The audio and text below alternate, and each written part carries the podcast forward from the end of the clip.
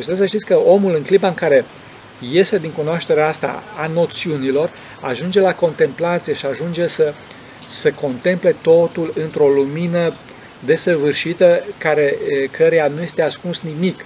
Iubește pe toți, totul este ca un nor, dar norul acesta nu este un nor e, întunecat în sensul de că nu mai știi nimic, ci din contră depășești toate și cunoști toate și mai ales înțelegi toate.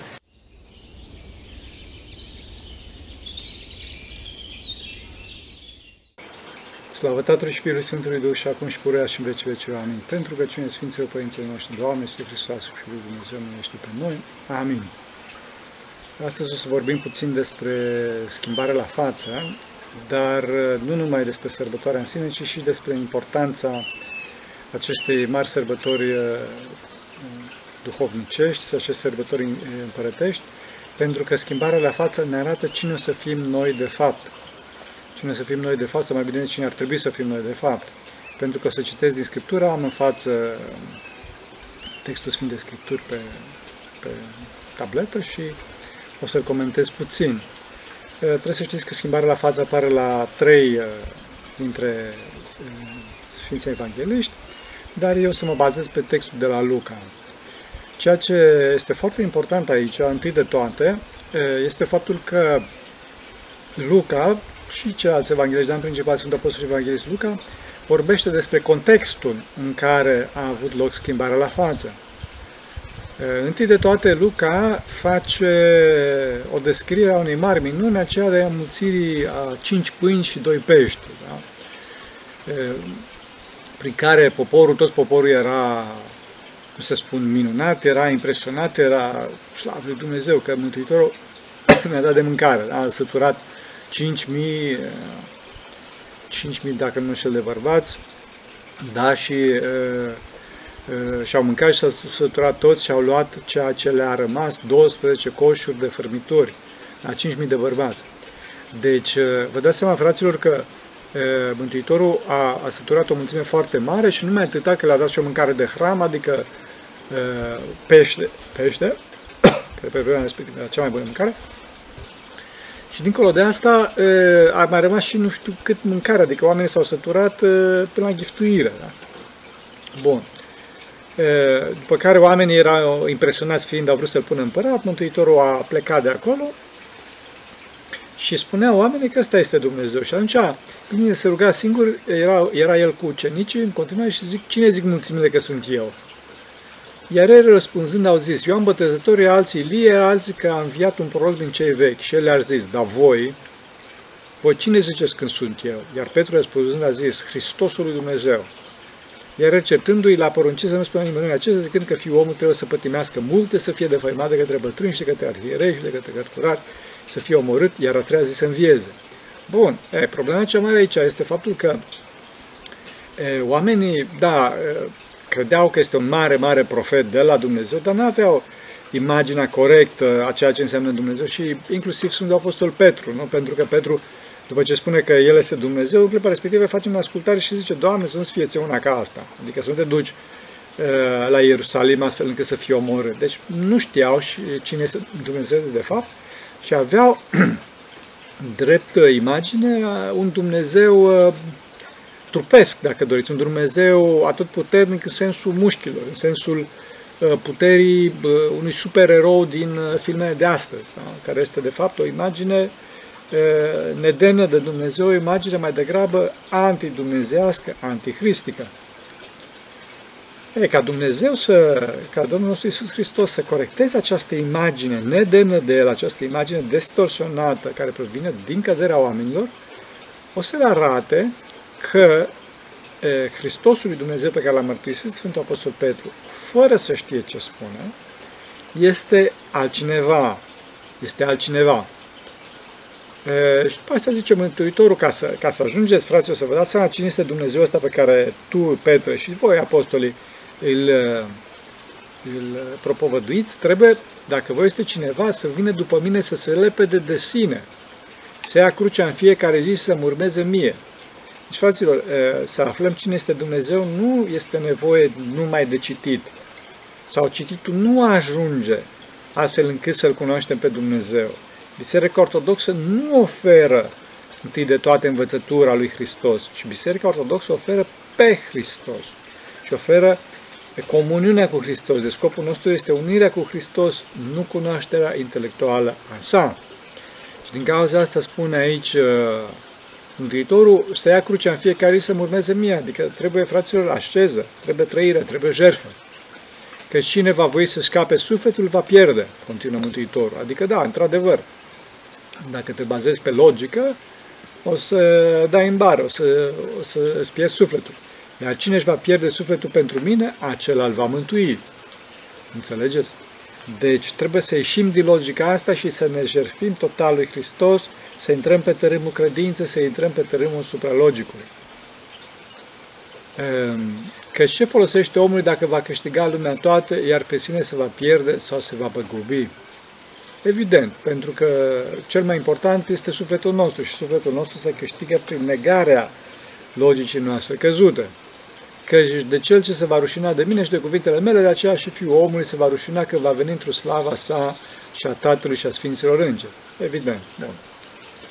Ok, și atunci continuă Mântuitorul și zice, cu adevărat însă spun vouă, sunt unii dintre cei care stau aici, care nu vor gusta moartea, adică nu o să moară, până ce nu vor vedea împărăția lui Dumnezeu. Adică, fraților, spune Mântuitorul, deci voi să ajungeți la destinație. Bineînțeles, nu din vrednicia voastră, ci că vă dau eu harul acesta. Vă dau eu harul acesta. Încă înainte să, să muriți. Iar după cuvintele acestea, ca la 8 zile, luând cu sine pe Petru și pe Ioan și pe Iacob, s-a suit pe munte ca să se roage.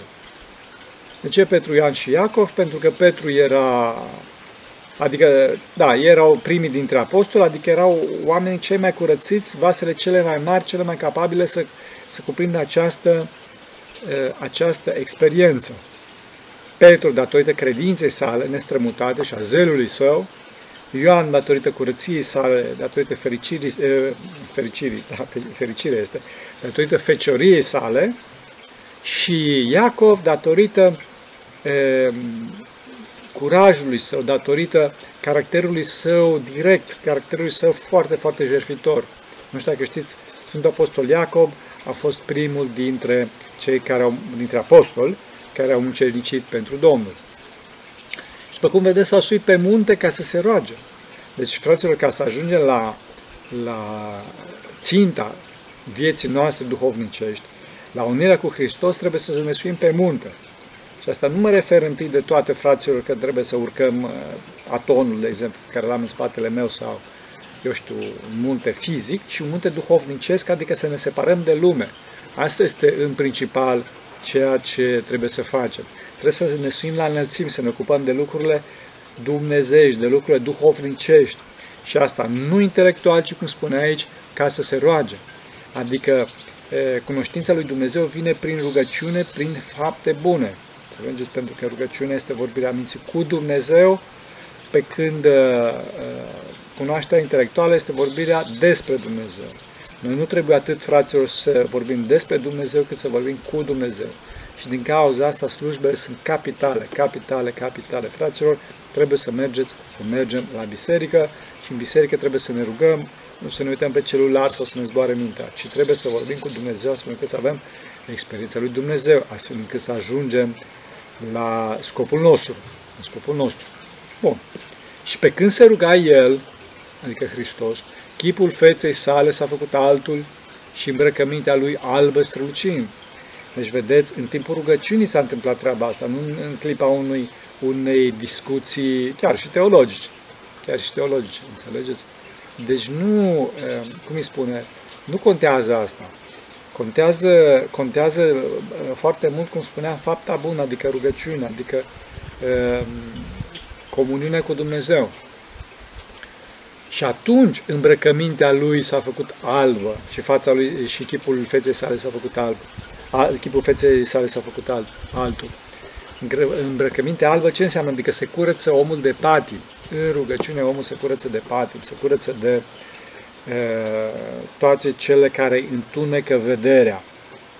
În altă parte spune că haina lui s-a făcut, la unul din ceilalți evangeliști, că haina lui s-a făcut ca zăpada, iar fața lui s-a făcut ca, ca lumii, ca soarele strălucind. Adică ce s-a întâmplat, fraților?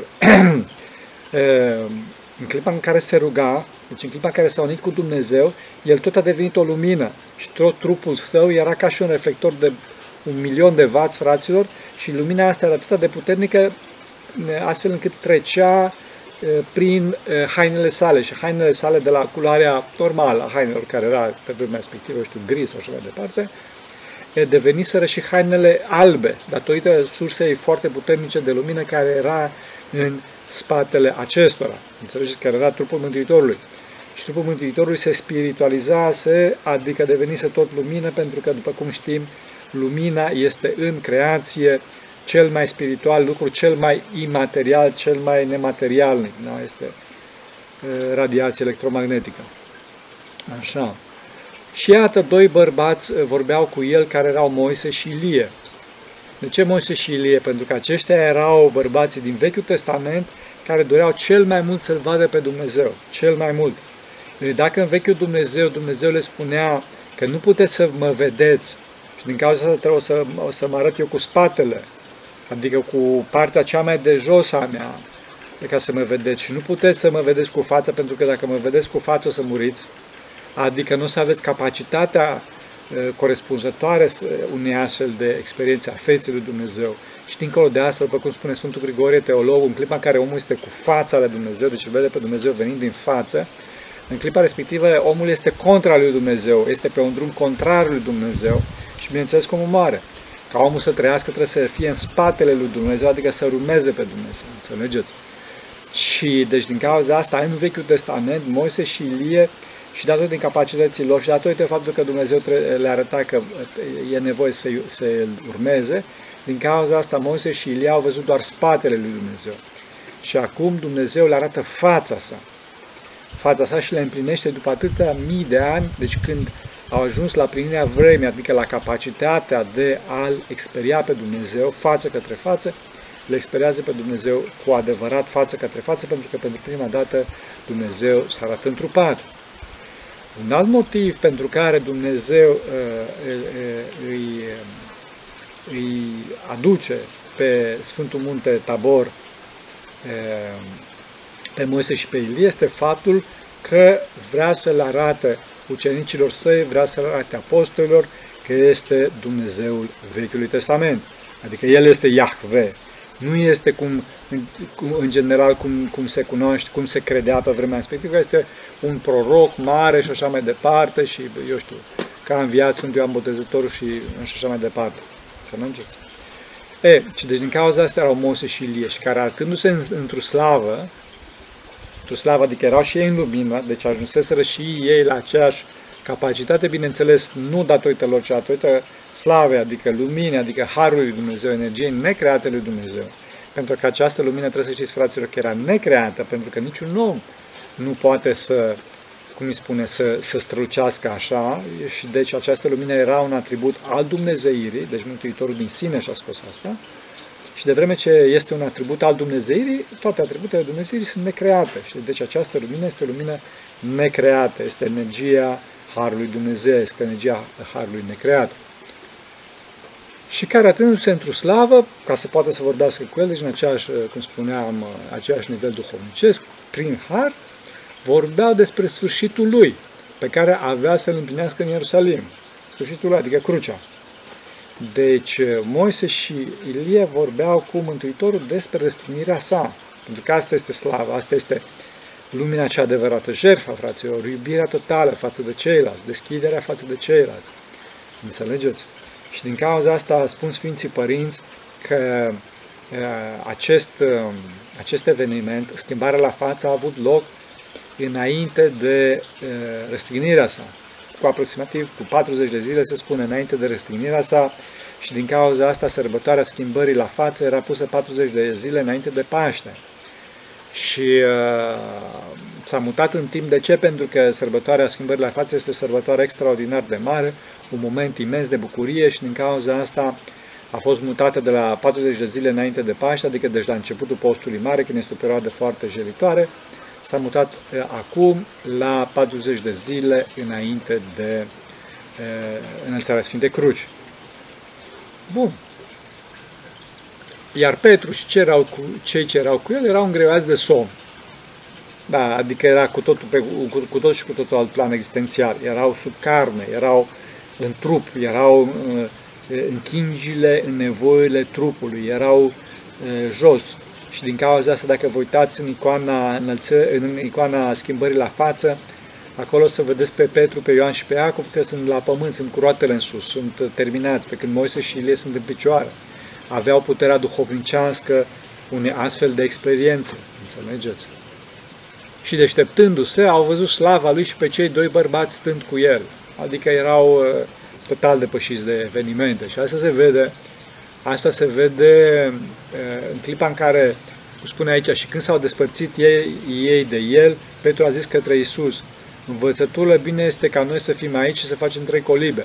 Una ție, una lui Moise și una lui Ilie, neștiind ce spune. Adică, bine, pe Sfântul Apostol Petru a vrut să spună ceva deștept și a scos-o, a scos-o gogoriță. De, înțelegeți? Pentru că habar n-avea ce se întâmplă, nu, nu putea să se-și imagineze că, da, bine este nou să fim aici, adică suntem în, în deplinătate, în, la, la măsura uh, plinirii vasului nostru duhovnicesc, dar nu putea, vasul lor este atât de mic încât nu puteau să conceapă că da, ok, ca să se permanentizeze această stare de, de plinătate, trebuie să, cel care, cel care a generat această stare de plinătate trebuie să, să oprească această stare și să fie răstignit.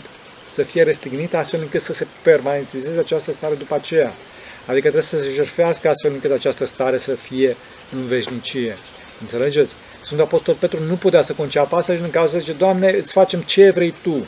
Ce vrei Tu, numai să stăm aici. Pentru mine asta e de plinătate. Îți facem trei colibe și vezi, Petru era atât de plin, atât de împlinit, că nu spus, facem trei colibe, ție una lui Moise, una și lui Ilie, una și și mie una.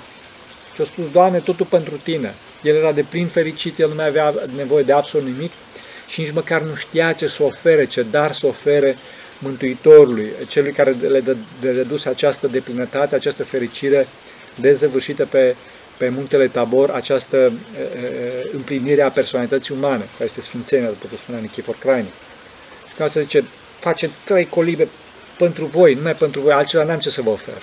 Înțelegeți? Este e, desăvârșirea jertfei, este desăvârșirea dăruirii, nevoia de dar. Ortodoxia este civilizația darurilor, înțelegeți? Și vedeți desăvârșirea Sfântului Apostol Petru, se vedea și în alte locuri. Spune aici, facem de, trei colibe, una ție, una lui Moise și una lui Ilie. Fraților, de unde știa că, sunt că e Moise și Ilie? Că n-aveau, ei n-aveau tăblițe pe ei să scrie Moise și Ilie, n-aveau săgeți. E, și oamenii ăștia dispăruseră cu mii de ani, sute de ani înainte, înțelegeți?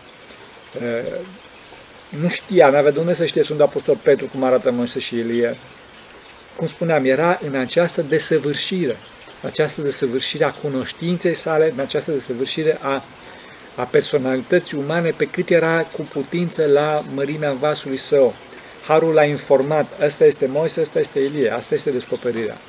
Adică este cunoștința simplă, imediată și totală. Dintr-o dată știi, dintr-o dată cunoști toată.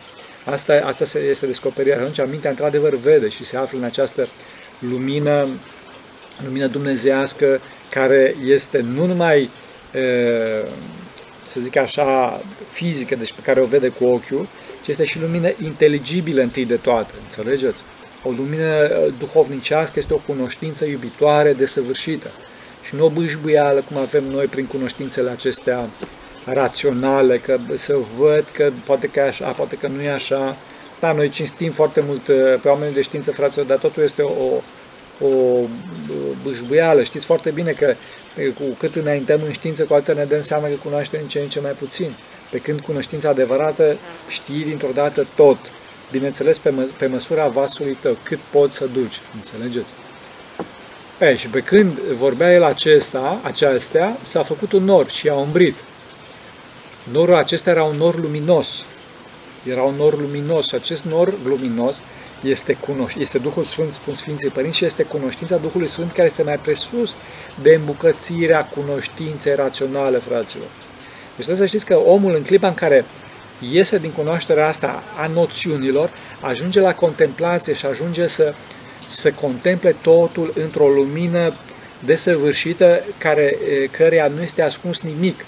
Iubește pe toți, totul este ca un nor, dar norul acesta nu este un nor e, întunecat în sensul de că nu mai știi nimic, ci din contră depășești toate și cunoști toate și mai înțelegi toate și înțelegi, după cum spune Sfântul Maxim Mărturisitorul, înțelegi toate sensurile lucrurilor, sensurile pe care Dumnezeu le-a făcut.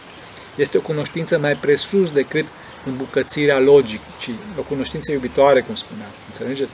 Această cunoștință nu este o cunoștință presantă, o cunoștință rea, o cunoștință iute, o cunoștință care ci este vorba de ceva care umbrește foarte ușor și care îl odihnește pe om. Înțelegeți? Aceasta este odihna raiului. Și această odihna raiului, după cum vedeți în, în uh, chiar la schimbare la față, este o stare foarte activă. Deci nu puteți să spuneți că această odihnă pe care o aveau apostolii acolo era o, ca, ca, ca o legumă. Din contră, e o stare foarte activă, deci era vorba de, de, o, de o experiență în Duhul Sfânt, ceva de ea, cum spuneam, i-am toți curatele în sus pe toți apostolii, ceva extraordinar. Deci aceasta este care tot Sfântul Maxim Mărturisitor spune că este vorba de odihnă mai presus de orice mișcare și mișcarea mai presus de orice odihnă, înțelegeți? Este un lucru care nu poate fi explicat logic, dar care poate fi trăit, poate fi trăit. Și în acest nor al cunoștinței intrăm noi în clipa în care ajungem la desăvârșire și încet, încet, prin rugăciune putem să ajungem acolo, înțelegeți? Și ei s-au spământat când au intrat în nor, bineînțeles, pentru că erau apostoli, Sfinți Apostoli pe vremea respectivă, încă erau, spuneam, în trup, încă erau căzuți, adică erau nedesăvârșiți. Și atunci, Doamne, dar ce cu cunoștința asta? Ce este cu experiența asta? Știi? Și atunci și un glas a făcut din nor zicând, acesta este Fiul meu cel ales, de acesta să ascultați. Adică este vorba de glasul Tatălui în Duhul Sfânt, în nor, pentru că acolo ta, glasul Tatălui, acolo Dumnezeu Tatăl se exprimă și vorbește și acolo aflăm că într-adevăr numitul Iisus Hristos este Dumnezeu adevărat și om adevărat.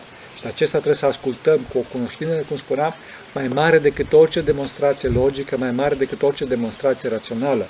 Și în cazul trebuie să ajungem acolo prin jertfă, prin ascultare, prin toate virtuțile. Înțelegeți?